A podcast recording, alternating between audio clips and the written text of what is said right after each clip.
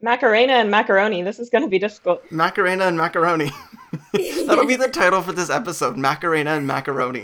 What does the Macarena and macaroni have in common? Probably nothing except for our podcast.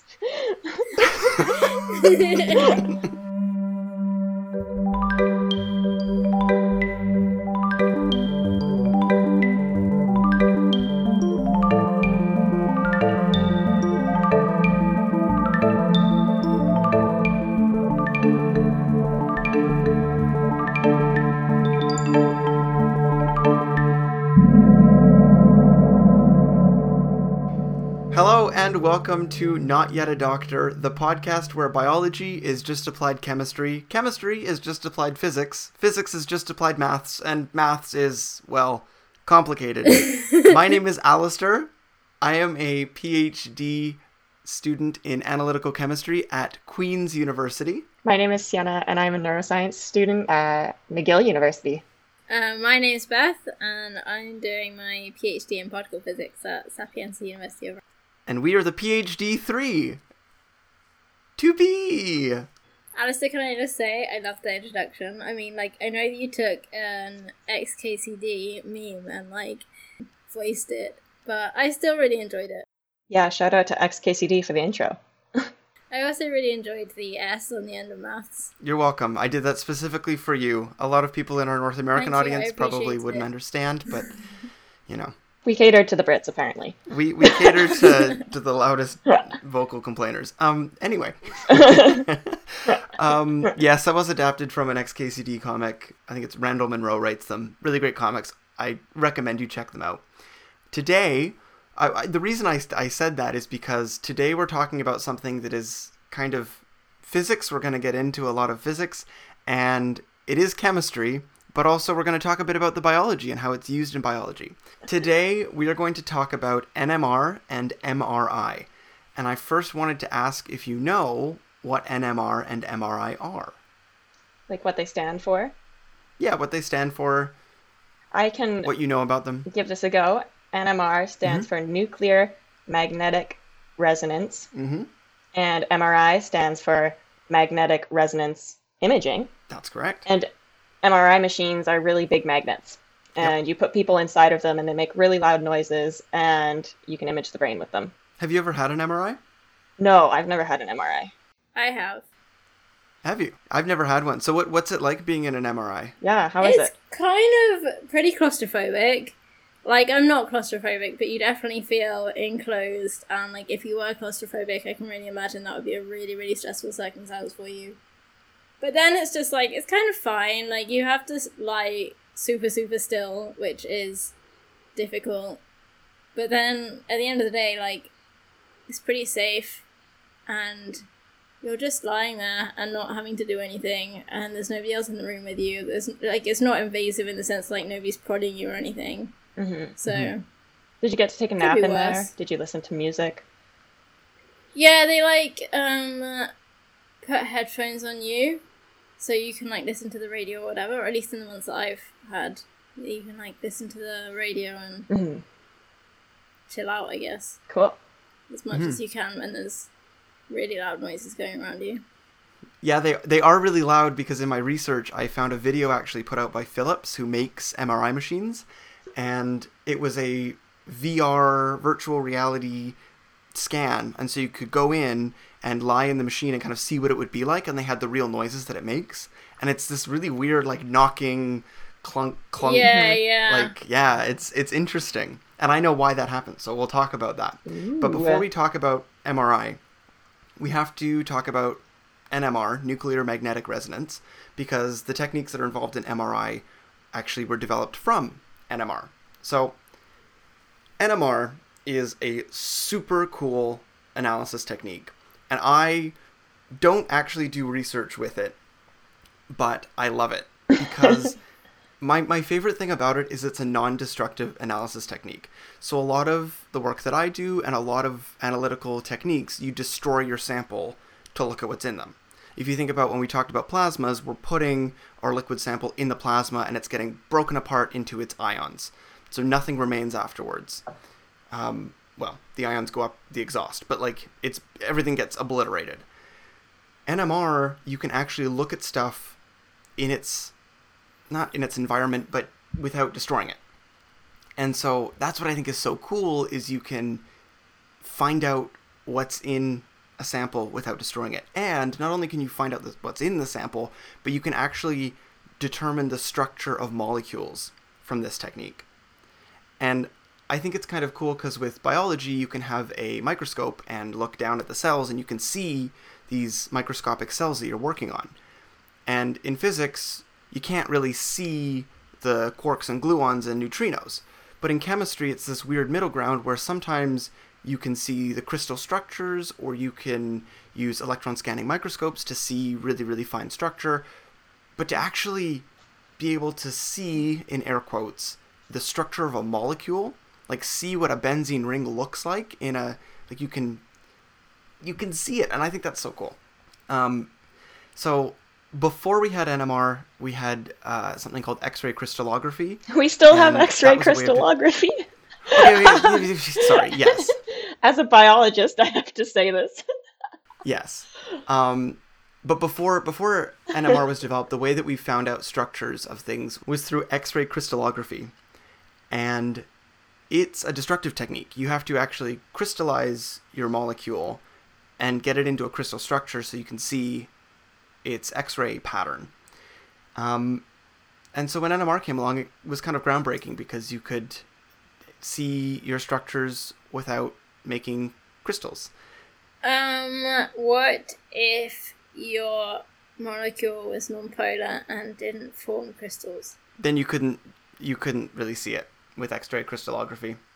You couldn't know anything about like hyd- hydrocarbons or exactly, exactly.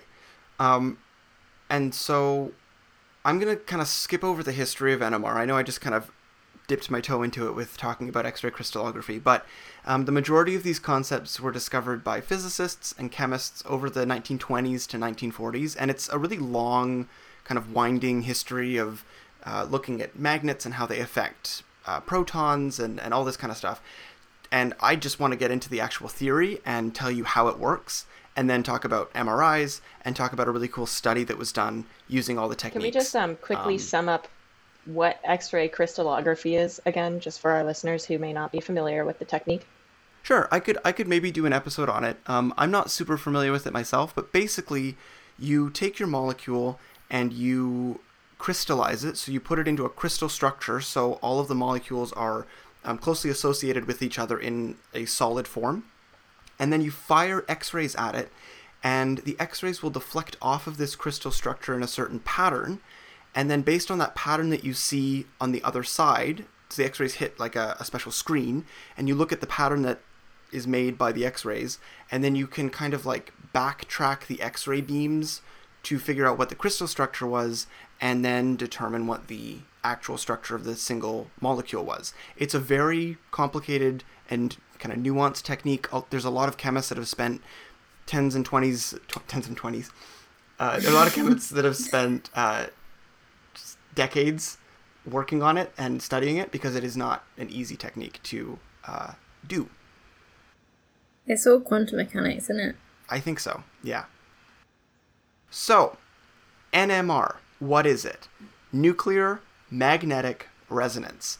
We're going to go through each of those, and at each stage, I'm going to tell you a little bit cool. about what's going on in the molecule, and hopefully by the end, you will understand what the technique does and how it works and why I think it's so cool. Yay! Okay? So. We definitely hope so. Yeah. So, nuclear. Every atom has a nucleus consisting of protons and neutrons. Some elements have more protons and neutrons, some have less.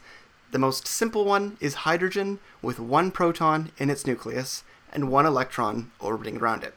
We're not going to talk about the electrons in this episode. They do play a small role in NMR, but we'll just leave them out because. Because we care about the nucleus today. Exactly. It's nuclear magnetic resonance because it's the nucleus. Okay. So, protons have intrinsic properties associated with them, like mass and charge, and one of them is a quantum mechanical property that is important for NMR called spin. Yeah. And this is an interesting thing I think I realized a bit late on in my uh, learning in physics and science is that quantum mechanical or quantum mechanics sounds like this fancy word we throw it around quantum computing and stuff but it really means that things can be quantized or like in Yeah. very distinct boxes or states. And so protons can have a spin in two quantized states. They can either be spin up or spin down. We also call that positive a half or negative a half. Can I just tell you what um quantum means in neuroscience? yeah. Okay. Yeah yeah yeah. Because yeah, I know. I think it's one of those funny words that like you associate with physics and computing and they're like quantum. This means like maybe off in space or like on such a small level that it's like mystical and magical. But in neuroscience, it actually just Yeah. means like a quanta is the smallest unit of neurotransmitter that one neuron can send to another. oh interesting So yeah, I can have like quantum release of neurotransmitters because you presumably can count the number of like vesicles that contain neurotransmitters that are released by a neuron, and each of these are a quanta. So yeah, quantizing. That's really interesting. Because then people say, like, ah, there's been a quantum leap in XYZ topic. Which And, is a like, very the quantum small leap. They, yeah, just a very small but well defined leap. hmm That's really Yeah. interesting. And so, what it means for NMR is we have these. There's only two spin up and spin down, and they're the two quantized states of a proton.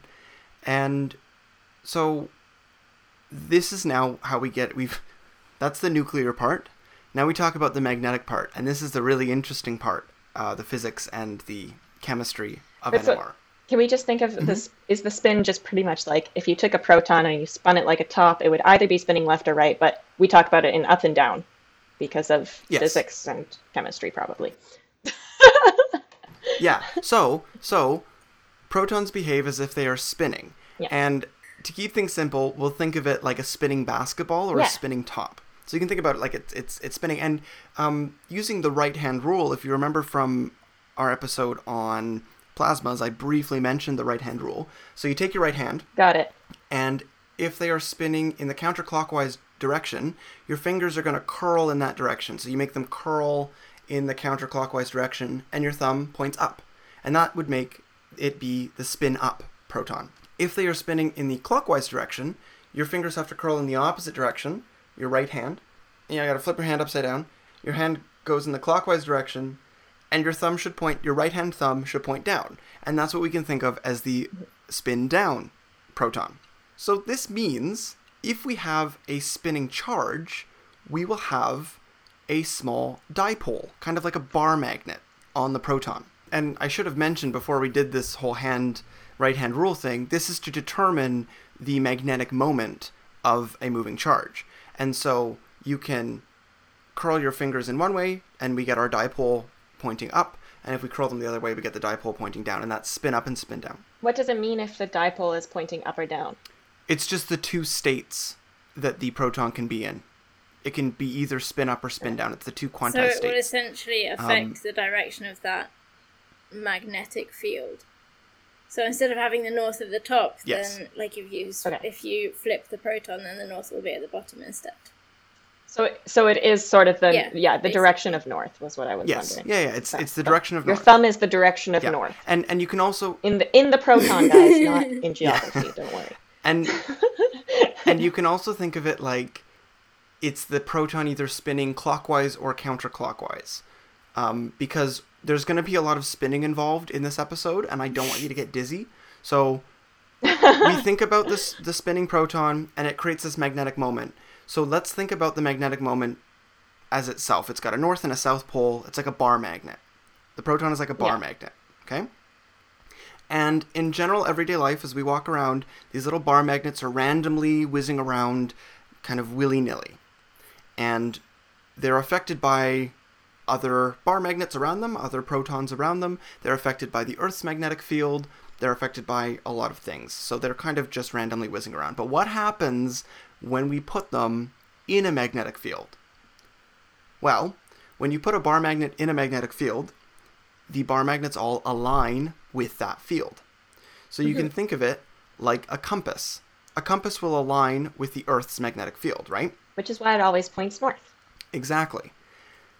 So if you put um, these protons in a strong enough magnetic field, you will have protons uh, in the direction of the magnetic field, which is the low energy state, and some of them against the direction of the field, which is the high energy state, right? It's, it's going to be very energetically unfavorable. It's not going to be favorable for them to go against the magnetic field, but some of them Mhm. will just because that's how they can align. And this is determined by something called the Boltzmann distribution. Uh, we will we will come back to it, and I'll explain it more a little bit later. So if we dump a beaker full of protons, I don't know, in in a magnetic field, which is practically like air full of arrows. It's just a bunch of arrows and they all point in the same direction, Okay, yeah, or mostly the same direction. And you dump a beaker of protons in there, and each proton has its own little arrow stuck to its head. Mhm. Those arrows are mostly going to point in the same direction as the big arrows, Mhm. but some of them are going to turn their backs and be like, "No, I'm going to point the other way," and point their arrows away from these. yes, and and this is determined by the Boltzmann distribution, but verified with Einstein's constants of one of the relativities. I don't know which one actually, but there there is a there is a physical description for how many will be going with the flow and how many will be going against the flow, or with the field and against the field. I don't really want to get bogged down in the physics of it. So a magnet is just a bandwagon, and most people are going to go with the bandwagon and jump on the bandwagon, but some people are not. There's always going to be like those countercultural people who don't jump the bandwagon, right? Exactly. This is yes. just proton and magnetic field dynamics. But because these protons aren't stationary bar magnets, right? They, they are actually spinning, something interesting happens. So I want you to think of like a spinning top. When you have a, a, a top and you spin it, like an inception, and it's spinning and spinning and spinning, it's working against the force of gravity. It's Yeah. keeping itself up against a very strong pull downwards.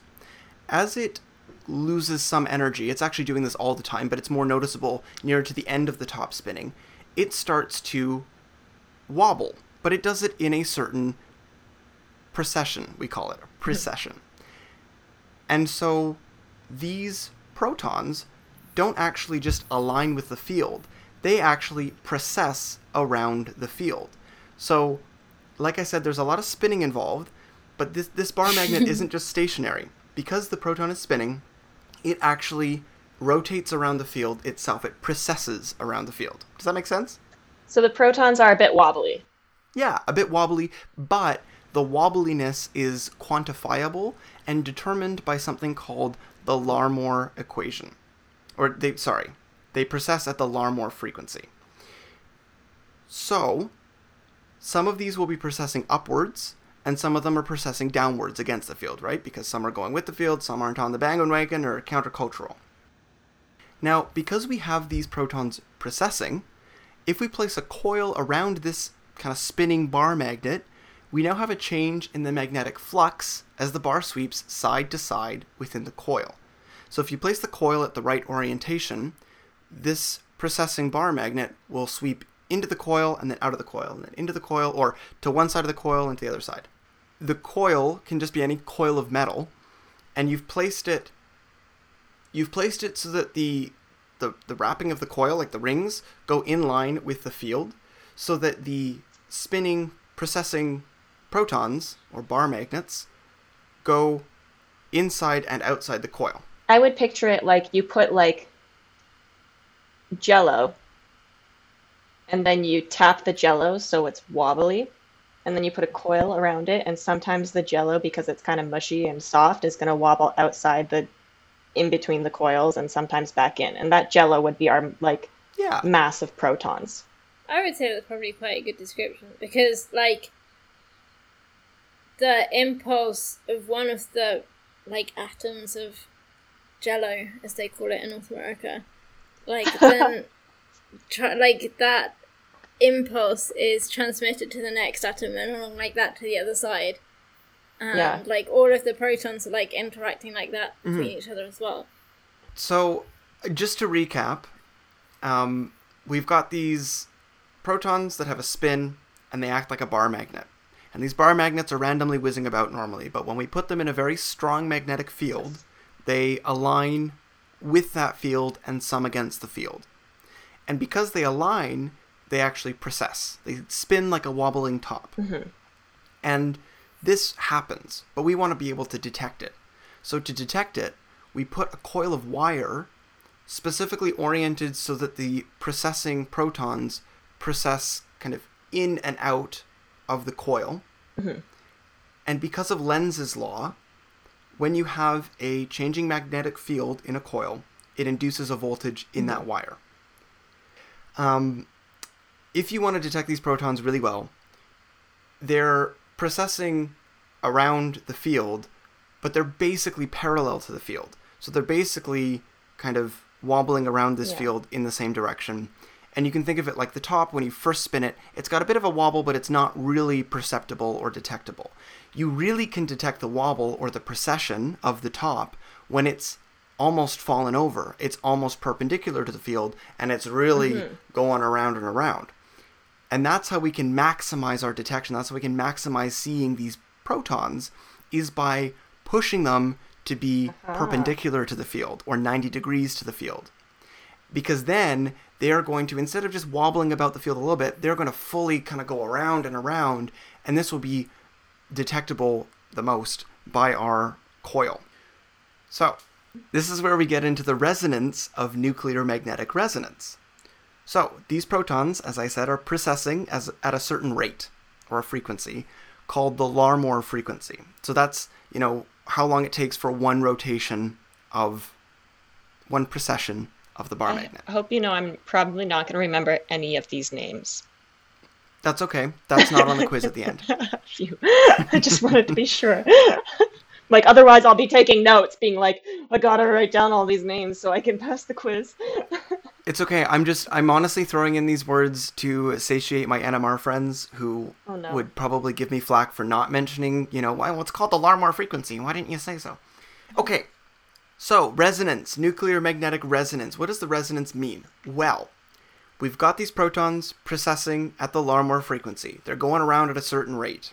If we send a radio frequency or RF pulse at exactly the same frequency but 90 degrees to the main magnetic field, it will cause the protons to precess around that field, and we call that field B1.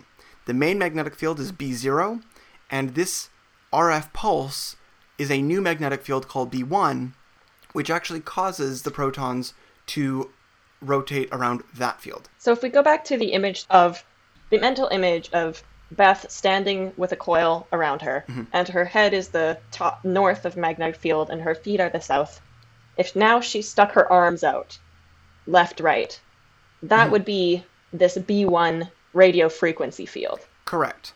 And I just want to clarify, because I don't think I really got it through correctly before, the coils are like a hamster wheel. If, if Beth is our, our bar magnet, You're welcome. it's like a hamster wheel. So she's looking at the coils and they're behind her. They're not going around left and right, they're going around front to back.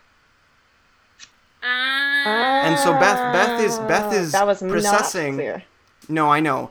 Um, so Beth is processing in a circle, kind of left, forwards, left, back, right, forwards, left, back, right. She's processing like that, but the coils are going around her like a hamster wheel. So, like, if Um, she had Honestly, two hula hoops on her shoulders I do for science. and they Like were she has- connected. Yes, like she has two hula hoops on her shoulders and they were connected. Because then, as she processes, she goes in and out of the coil I see. as That she makes goes around. a lot more sense. But the field, so the B naught field, would be going from feet to head. Yeah. But the B1 field that we're causing, that we want to cause the protons to process at 90 degrees, is at 90 degrees. So it's it's her arms. Yeah. And if Beth is our our proton magnetic moment, she is going to slowly tip down, even though she's processing around the main field, she's going to slowly tip down to 90 degrees, so she will be sweeping much larger, largerly. she's going to have a much larger sweep through the coil, and it'll be better detected by our coil. She'll have to have really good abs for that. I have a question. Yeah. Have I taken a motion sickness pill? Only if Only if you think you can get motion sick, because we haven't even done the full flip yet. No, I'm Oh, you no. Probably, you probably would want to take some motion sickness pills. Um, Yeah, okay. there's a lot of spinning going on.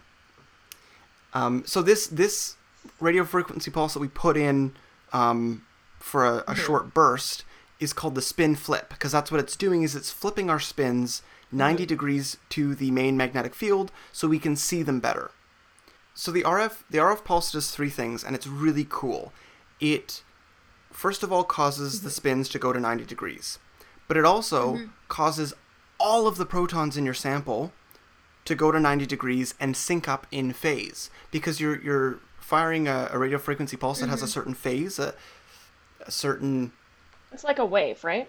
I don't know how do you describe uh, phase? Like we talked yeah, about it's like in a wave. our other episode. It's just the distance between the peak and the trough, really, or the I guess the That's peak the, and the peak. frequency. The phase is like the phase. if two things are in phase, they are Yeah. having peaks at the same time. If they're out of phase, Yeah. the peaks are not happening at the same time.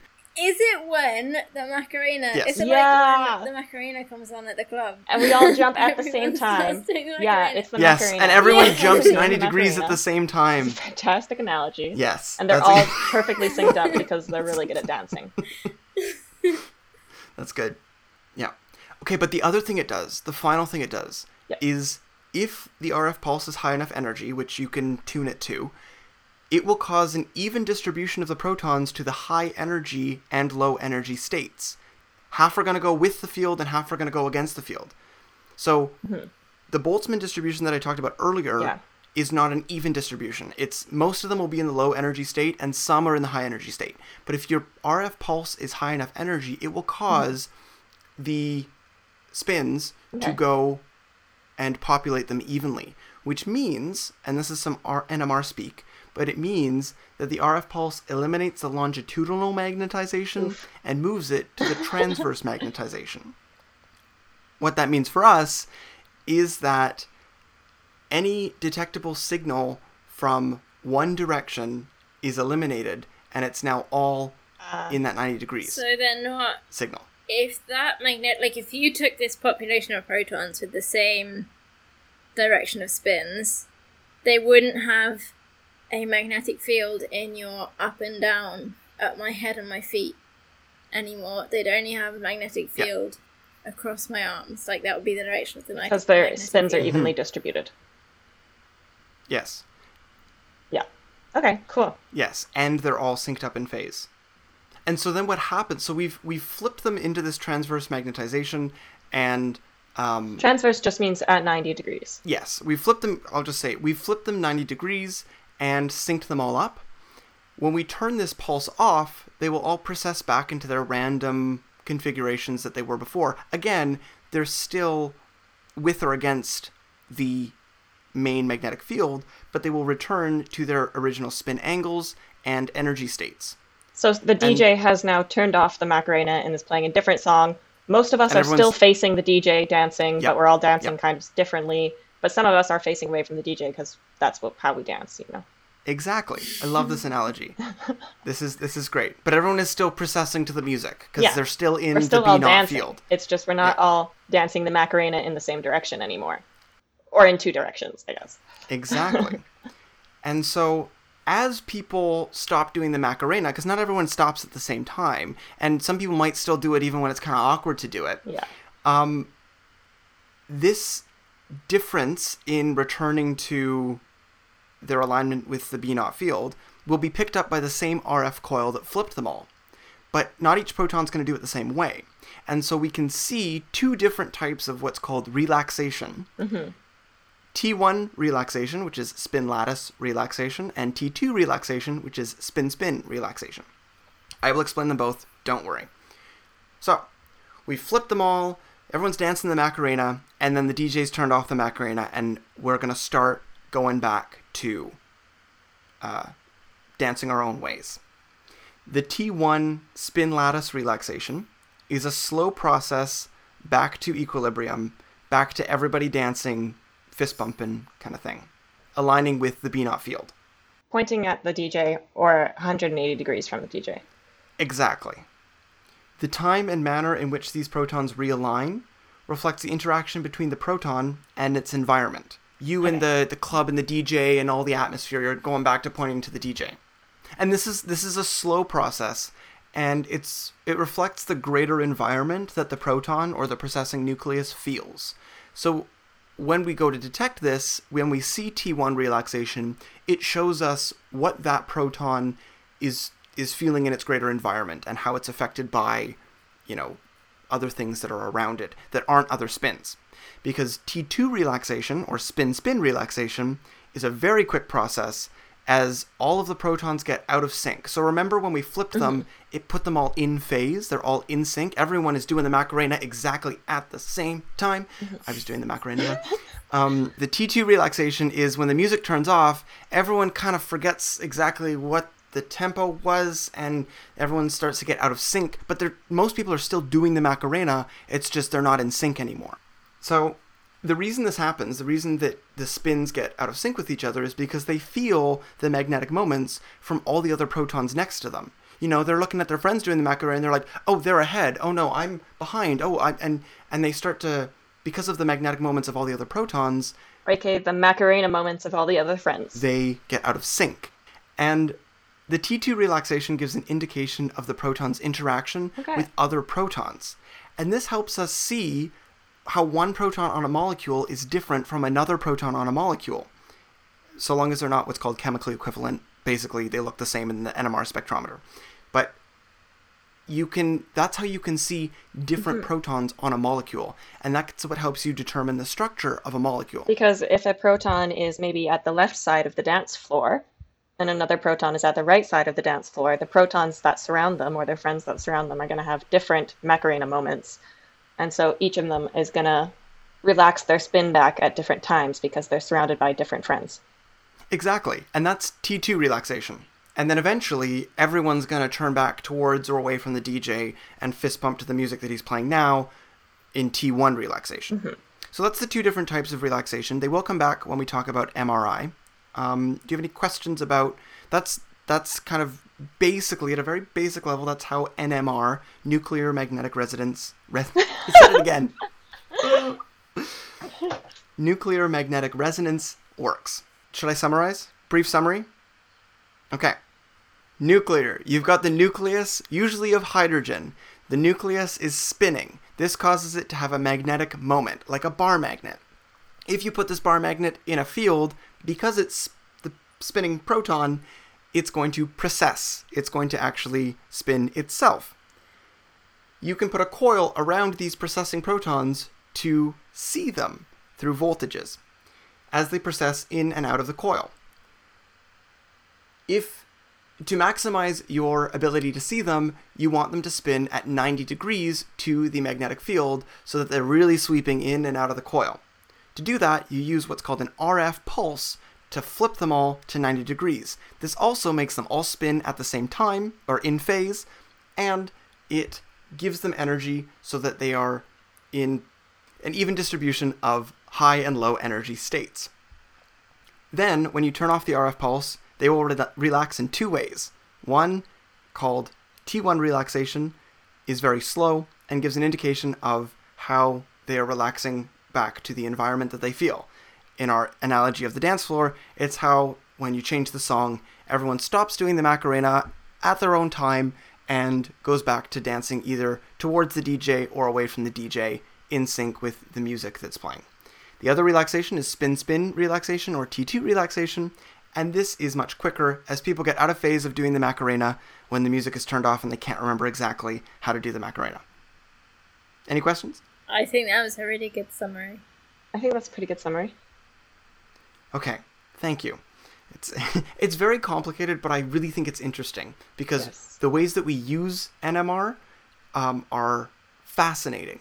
Because this is a way that we are able to look at molecules and samples and humans without invading them, without mm-hmm. pumping them full of radiation, without mm. dissecting them open, cutting them open, or firing X-rays or any of that stuff.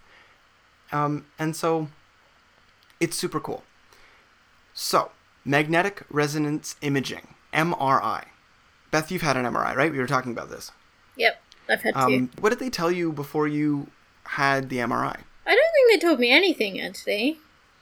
Um, apart from the safety stuff, like, um, I was gonna say, hopefully they told you not to wear any metal. yeah, they were like, don't bring any metal. Um, don't have any metal on you. If you have any metal in your clothes, then you have to take off whatever that piece of clothing is. Um, I'll give. Uh, we'll get to the reason why they don't let you have any metal in, in even in the room where the MRI machine is. That's a giant magnet. Well, yeah, but so okay. So maybe I'll say it now. So we use a giant magnet, yeah, but not all metals are intrinsically magnetic. right? The concern is that in an MRI in the room, the magnet is always on. Mm-hmm. Because we need to have a very what's called homogeneous field, we want the magnetic field to be consistent and at the same level all the way throughout the machine, the big machine that you put a mm-hmm. human in. You have to make sure that it's on all the time so that it doesn't, you know, mm-hmm. change. So the magnetic field is stable. Yeah. There are probably two concerns. Um, just that, like, the first thing is that ramping a magnet takes a lot of time. So, like, getting up to full fi- full field will mm-hmm. take time, and you don't want to be doing that for every patient. And then the second thing is that you get hysteresis. So, like, if you turn a magnet on and then turn it off and turn it on and turn it off, then the behavior of the mm. magnet mm. changes. Yeah, yeah. And that was something I actually didn't know. I thought when you went in for an MRI, like, you know, they flick the switch, turn on the machine, magnet ramps up, boom, boom, boom. Yeah, I'd never But thought about no, it. No, they once Yeah. I, I I read that you know once the machine is shipped to the hospital or the facility that has the MRI machine, they turn it Yeah. on and then you can never go in that room with a magnet. And you there's some photos I saw online of you know things that have been sucked into an Oh. MRI machine because you know someone brought a card in and it gets and it's a huge strong magnet, so it it'll rip anything from your hand and fly it towards yeah, the yeah. big magnet. Yeah. So.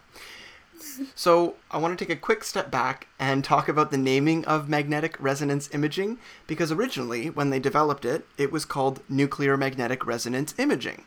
But it was developed in the 50s to 70s around that time in the US, and a lot of people were had an aversion to the name nuclear magnetic resonance. They didn't they didn't like the idea of, you know, a medical technique using nuclear things, even though fundamentally it's about the nucleus of hydrogen. So they changed the name. It's called magnetic Yeah. resonance imaging, MRI. Um, and also, it wouldn't get confused or associated with other nuclear projects around the time. I have just something very short about like the fact, like the word nuclear and how ubiquitous it is in science to mean like a million different things. So like whenever I search like nuclear dynamics of mm. neurons and then I in like PubMed and I get like a bunch of physics and chemistry related papers and I'm like, right. People don't mean The nucleus for you is something very different from the nucleus Yeah. for us. even within neuroscience. so to me, a nucleus is the center of a cell which contains the DNA. But you also have nuclei, so multiple nucleuses, many nuclei within the brain that are just like regions of cells that perform a specific function. Oh, really? Mm-hmm. Yeah. yeah, that oh, really that's is confusing. That was yeah, that was added a whole other level to it when I learned about all of these different nuclei within the brain. Yeah. That's that wasn't useful science to call everything a nucleus. This has made my life very hard. Yeah. Sorry, digressions aside. Well, yeah. So for good reason, they they changed the name to magnetic resonance imaging, or MRI for short. And so, because the human body is mostly water and a lot of fat, um, this is abundant in hydrogen nuclei. So what we do is we stick the human in the big magnetic field. And so this causes all the protons in your body to align with the big magnetic field B naught. Just in case anyone was wondering, you do not feel that. Right. Right. Yes. I mean, we're always in a magnetic field. There's no getting Yeah, escaping that's it. true. But this is a much, much stronger magnetic field. Yes. As you will know if you have already listened to our episode on the Earth's magnetic field. Beth, do you remember what in Tesla what the Earth's magnetic field is? No, but I can look it up very quickly. It was really small. And yeah. Yeah. well, an MRI, an MRI is on the order of one to three Tesla. Okay, so the Earth's magnetic field is between 25 to 65 microtesla. So that's 15,000 times less strong than your average MRI. Yeah. So because this magnet is so yeah, yeah, fifteen thousand times is huge. Um, and so because the magnet is so strong, all your protons align Mm-hmm. with the magnetic field. But in MRI, a gradient is employed on the z-axis. Think head to toe. So the precession of the protons is not the same throughout your body completely. And this allows us to select a slice of the body to look at. Oh, interesting. So that's how we look at brain slices. Exactly. So, Beth, we're going to do an MRI of your brain. So, we stick you in, and there's a z axis gradient, and we're selecting a slice of your brain. So, we put you in, we have this gradient head to toe, we select a slice. We're going to give you a, a brain MRI. So, we get a slice from your brain because of this gradient of our main magnetic field. Then we generate our RF pulse and flip all the spins. But before we turn off the pulse, we do a couple things. A second gradient, called the phase encoding gradient, is established in the y axis. And you can think of that as like the up down axis or the back belly axis. Okay? So we put another gradient in from your back to your belly, and this causes the protons to precess at slightly different rates across that gradient. So the protons in your back, for instance, are going to be precessing a little bit slower than the protons in your belly. Or if we're talking about your head, the back of your head is going to precess a little bit mm-hmm. slower than your forehead. Okay? This phase encoding gradient is then switched off, and all of the protons go back to their precession rate at the Larmor frequency, but they're slightly out of phase with each other from bottom to top, mm-hmm. from the back of your head to the front of your head. So we can actually then tell from back of head to front of head where they're going to be, where they're going to be precessing, because they're a little bit out of phase with each other. Then we add a final gradient in the x-axis, or the left-right axis. So that's ear this to ear. the- yep. This is called the frequency encoding gradient. In one ear and out this- the other. exactly. The gradient goes in one ear and out the other. And it causes the protons to precess from left to right at slightly different rates again. So then we can definitively distinguish each segment from left to right. We've basically created a gradient grid from head to toe, left to right, back to belly, and we can now specifically pick a segment of the body mm-hmm. to detect. And this is how we get Okay. like beautiful 3D renderings of MRI brains because and stack all the slices and because you just can really figure out where Yes. everything was, where all of the images were taken from. Mm. For my second MRI, after I had it, they like sent me the images, and you can like scroll through them and look at different layers of your body. Yeah. It's really good. Mm. It's like really creepy, Ooh. but also really cool. How long did it take? How long were you in I don't the honestly know, but I feel like it was. I have a feeling it was like half an hour, but it it was like in the range from half an hour to an hour, I think. That fast? Oh, I because reading about this and and learning about how they actually set up the gradients and then basically you scan each segment of the body, um, and get an intensity. Um, it sounds like it takes a long time, No. but half an hour. I thought it was going to be on the order each of hours. scan, like because, like you say, like they set up the intensities differently each time, Mm-hmm. um, and like the directions and stuff.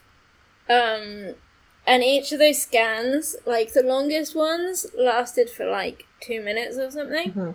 Yeah, scans very fast. Wow. Because what happens is it sets up these gradients, gets everything um, out of phase, and then it records the intensity of the signal when the RF signal is turned off and all the protons relax back to precessing about the main magnetic field. And if you remember, the relaxation is going to be different for each proton because it feels different environments and stuff. And so the different intensities give an idea of where in the body those protons are located. And so to kind of summarize all these phase encoding gradients and and these steps, um, the system is tuned to a particular phase in this matrix in this grid that we've set up. So we catch the precise slice in the body and record its intensity because they're all gonna kind of hit a maximum, hit their maximum intensity at different times, because they're all precessing at the same rate but in mm-hmm. different phases. Does that mm-hmm. make sense? So it, I think it's really cool because we take a random assortment of precessing protons, mm-hmm. line them all up, and then fine tune them so they're all precessing differently but distinguishably, and then we record their intensity. That's amazing. Yeah, and so each of these squares, each of these one little units that we record is called a voxel, because it's a particular volume of intensity. It's not a pixel, um, which is just a 2D. Ah, I never knew that. That's really yeah, there you go. There's there's your fun fact for the episode. Ah, It's a voxel. Mm-hmm. A voxel. I like it. And so, because remember earlier we talked about T1 and T2 relaxation, they are different for different areas of the body. So our protons are going to relax back at different rates and give us different intensities. So we can distinguish between water, fat, bone, cerebral spinal fluid, and many other tissues and fluids because the protons there are all going to relax back at different rates. So that's what And- T1 and T2 stands for in MRI. Oh my god. I should have already looked this up and known this, but. I've just always So you just can been like, ah, T1 and T2, they're two different types of MRI and they have two different looks, but I didn't know any further than that. Yeah. And so T1, remember, is spin lattice relaxation. So a T1 weighted image gives a, an image where the tissues are all bright and things like water and cerebrospinal fluid are dark. A T2 weighted image, remember T2 is spin spin relaxation. A T2 weighted image um, gives cerebrospinal fluid and liquids as white, uh, bright, and tissues are dark. So you can get these contrasts based on how you tune the instrument to look at spin lattice relaxation or spin spin relaxation. Um, so yeah, you can tune the instrument. You can see uh, tissues being bright or cerebrospinal fluid being bright, but you can also do NMR on certain other elements or anything that has differential magnetic susceptibility. And a really cool thing I came across in my research is hemoglobin. For those who don't know, though, hemoglobin is the blood protein that carries around oxygen. But the reason why it's interesting and magnetic is because it has a structural component that needs iron to function. So all hemoglobin has iron.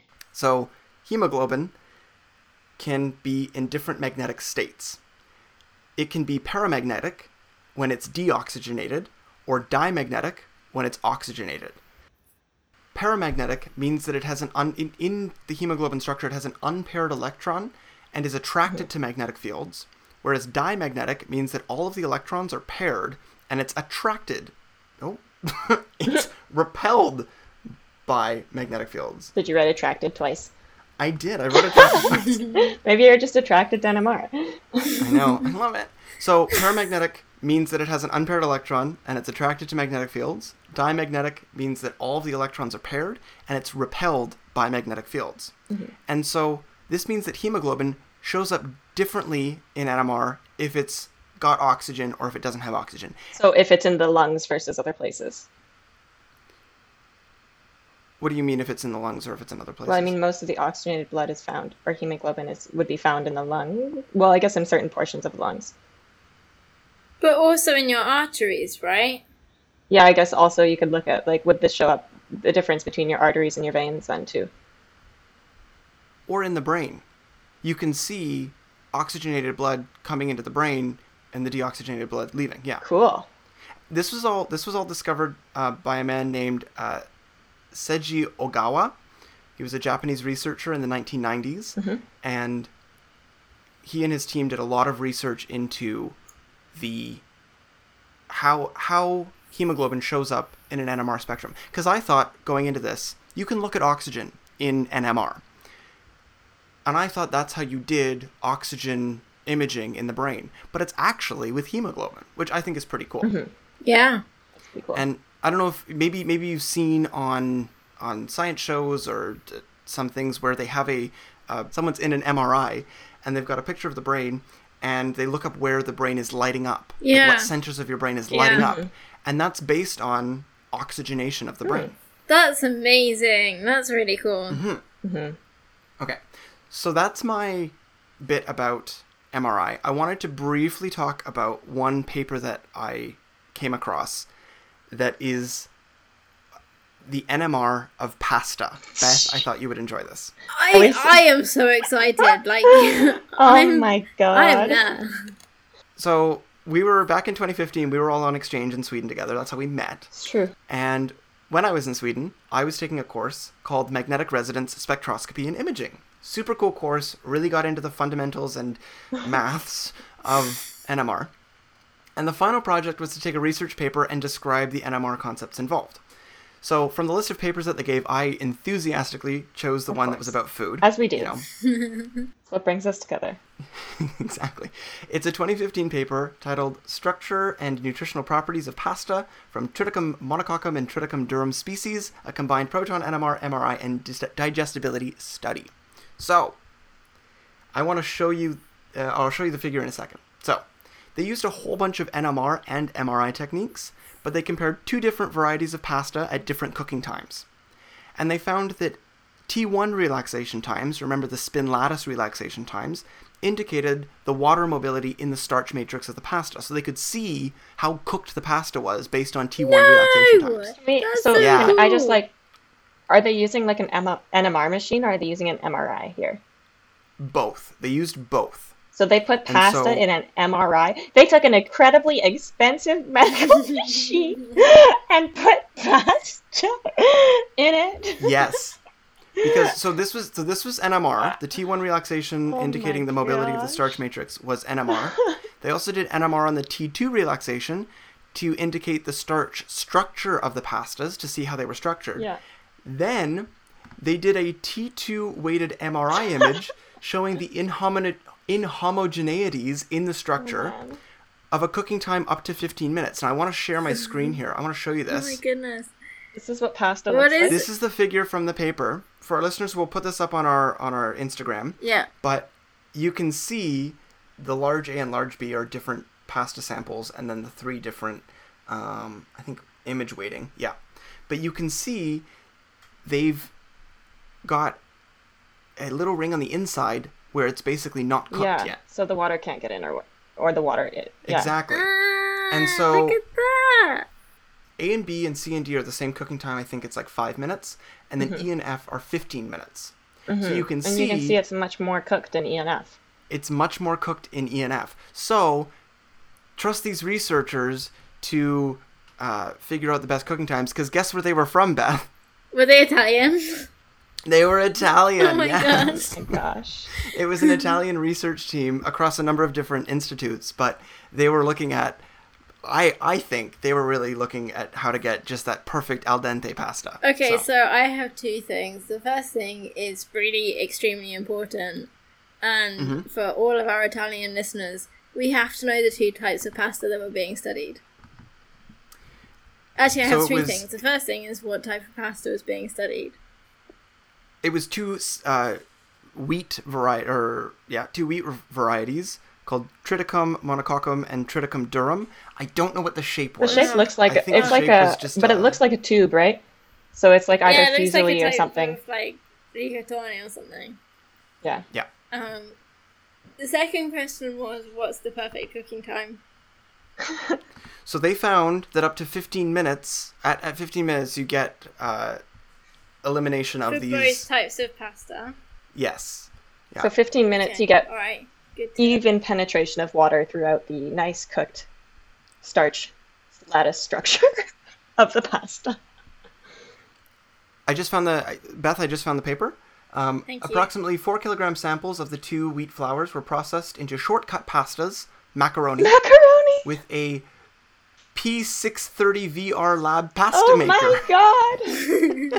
There's a lab pasta maker. I want a lab pasta maker. I love science. I know what I'm asking my lab for next. this is like. we have a lab waffle maker, but like we need a lab surprised pasta that maker. my lab doesn't have one already. Yeah, for just like those lunch afternoons where you have like group pasta time to pass the Yeah, time. right. Like that happens all the time in Italy. Pass the time to pass the time. So I just wanted to say that it is amazing the kinds of things that scientists spend their extremely expensive equipment and their hard, like, hard fought for time and research projects doing. yeah, I would like to say, uh, to the credit of these authors, their main um, thesis was to see if this new type of wheat variety could behave like the standard varietal of wheat that is being used to make pasta. So it's not just seeing the ideal cooking time. Okay. But I kind of I like to simplify it and think that they were just really looking to see like how to I make like al dente it. pasta. Yeah. So I have a quiz. Oh, good. That's that's the end of of my uh, talking at you about magnetic resonance, um, but I do have a quiz. So Okay, I think first I need to hear your buzzer sounds. Beth, what's yours? That's the sound of the MRI. Is that Yeah. it's good? I like it. Um, and Sienna, what's yours? Um, mine's gonna be macaroni. Okay. Uh, can I change mine? I'm not sure if okay. I want that one or if I want, hey, Macarena. All right. So first question on the quiz: What quantum mechanical property of protons is essential for NMR? macaroni. hey, Macarena. I heard Sienna first. Um, it is the spin. That is correct. And for a bonus nucleus. point, for a bonus point, can you give me the two quantized states of spin? Up and down. Yeah. Okay. Yeah. Good. Well done. Okay. Question the second. What is T2 relaxation? hey, Macarena. All right. I heard Beth first. It's spin spin relaxation, right? So it's the one where protons are interacting with other protons in their environment. Like when you and your friends are still doing the Macarena after everybody else is finished because you're just the coolest kids in the club. Mm-hmm. What specifically happens to the spins, though? They go from being all strictly aligned with the magnetic field to like at various times falling out with it and just going back to a relaxed, like random state. Yeah. They So go- T2 relaxation. Mm, yeah, Sienna. I was gonna say that they fall out of phase with each other. Yes, that's what I was looking for. I mean, Beth, you're correct, but Sienna, that's uh, the key thing is The T2 technical relaxation is the dephasing of the spins. Everyone's starting to do the Macarena kind of out You of can't sync with keep each other. time as soon as the beat's gone. That's essentially what happens. Okay, uh, third question. What did Seiji Ogawa discover in the 1990s? Oh my god, we just talked about this too. we did. So Yeah. embarrassing. I remember. I remember hearing his name and being like, "Oh yeah, cool." Um, So he was a Japanese yeah, I know. I researcher. remember that entire sentence. Yeah. Like Seiji Ogawa, a Japanese researcher in the '90s, but then from there, my memory goes blank. He was working with I think it MRI. uh, oxygen, Good. hemoglobin. You gotta buzz in. You gotta buzz in.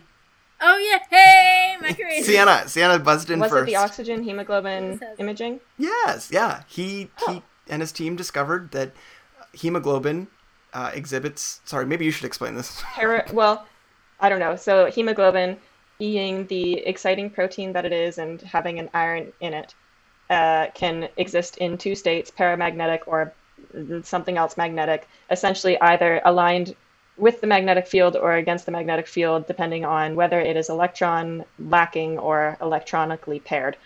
This is like the worst possible use of words that I've ever used. But essentially, if it's missing an electron, it will be uh, it likes the magnetic field, and if it has all of its electrons coupled and paired up, then it doesn't like the magnetic field, and this leads to different um, results when you're then imaging the mm, doing the MRI magnetic resonance. yeah. Yes. That's There's a lot of hand wavy definitions there because I clearly didn't listen very well to this section.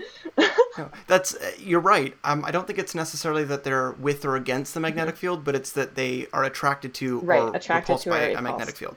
So liked Yeah, or don't so you like was can- better with the second time around. Yeah. Mhm. And it's paramagnetism and dimagnetism. Di- I was gonna Para say is- bimagnetism, but then I'm like, Sienna, not everyone is bi. No, die. It's with a D. Di. Dimagnetism. don't want to assume the uh, I know. proton's sexuality. Proton's Okay. I think you guys are both tied. I, I don't know. I think I think you're tied here. So we need a bonus Mm-hmm. question. Finally, according to the Sienna's 2015. No, it's, it's fine. Shh, shh, No, shh, we're shh, shh, tied. It's tied. It's tied up. This is for all the, all the pastas. According to the 2015 paper, at what cooking time does a T2 weighted MRI Yay, image not show Macarena. inhomogeneities in the pasta structure? Beth, Fifteen minutes. that's correct. I put that in there thinking that you wouldn't you wouldn't get it, but then you asked me I directly. specifically asked. They were using fresh pasta for this and not like. they were. Yes, they made the Oh, right fresh pasta normally Yes, doesn't need to made cook it. as long. That's a long time to cook fresh pasta. Yeah. Well, Yeah. They even listed. Well, they dried. So it's, I'm sorry. No, it wasn't fresh pasta. They dried it. Like they made it. Um, they even said. Okay. They even said. Um. They because they dried it at different Okay. temperatures too. Pasta drying was carried out at two different temperatures.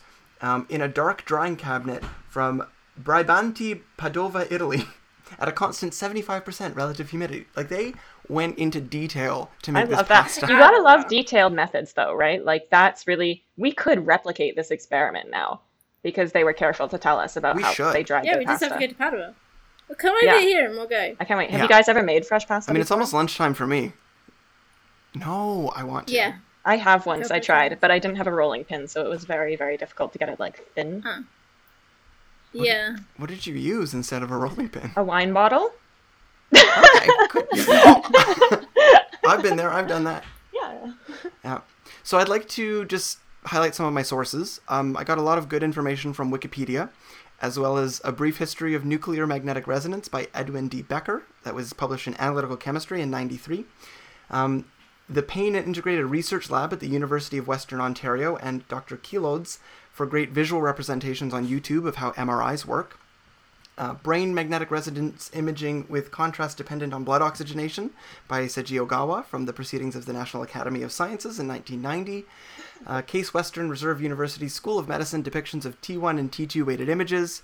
And the structural and nutritional properties of pasta from Triticum monococcum and Triticum durum species combined proton NMR, MRI, and digestibility study by Gabriella Pasini, Fulvia Greco, Morano e Cremonini, Andrea Brandolini, Roberto Consonini, and Maricela Guisoni from the Journal of Agricultural and Food Chemistry in 2015. I hope I got those Italian pronunciations correct.